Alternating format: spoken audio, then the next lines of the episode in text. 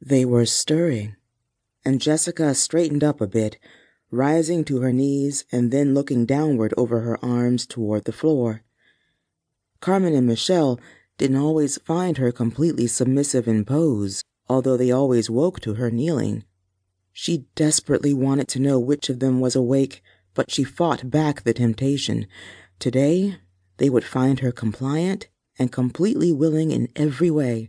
Today, they would get none of the sass she regularly gave them, the petty rebellion that led to thrilling, playful punishments.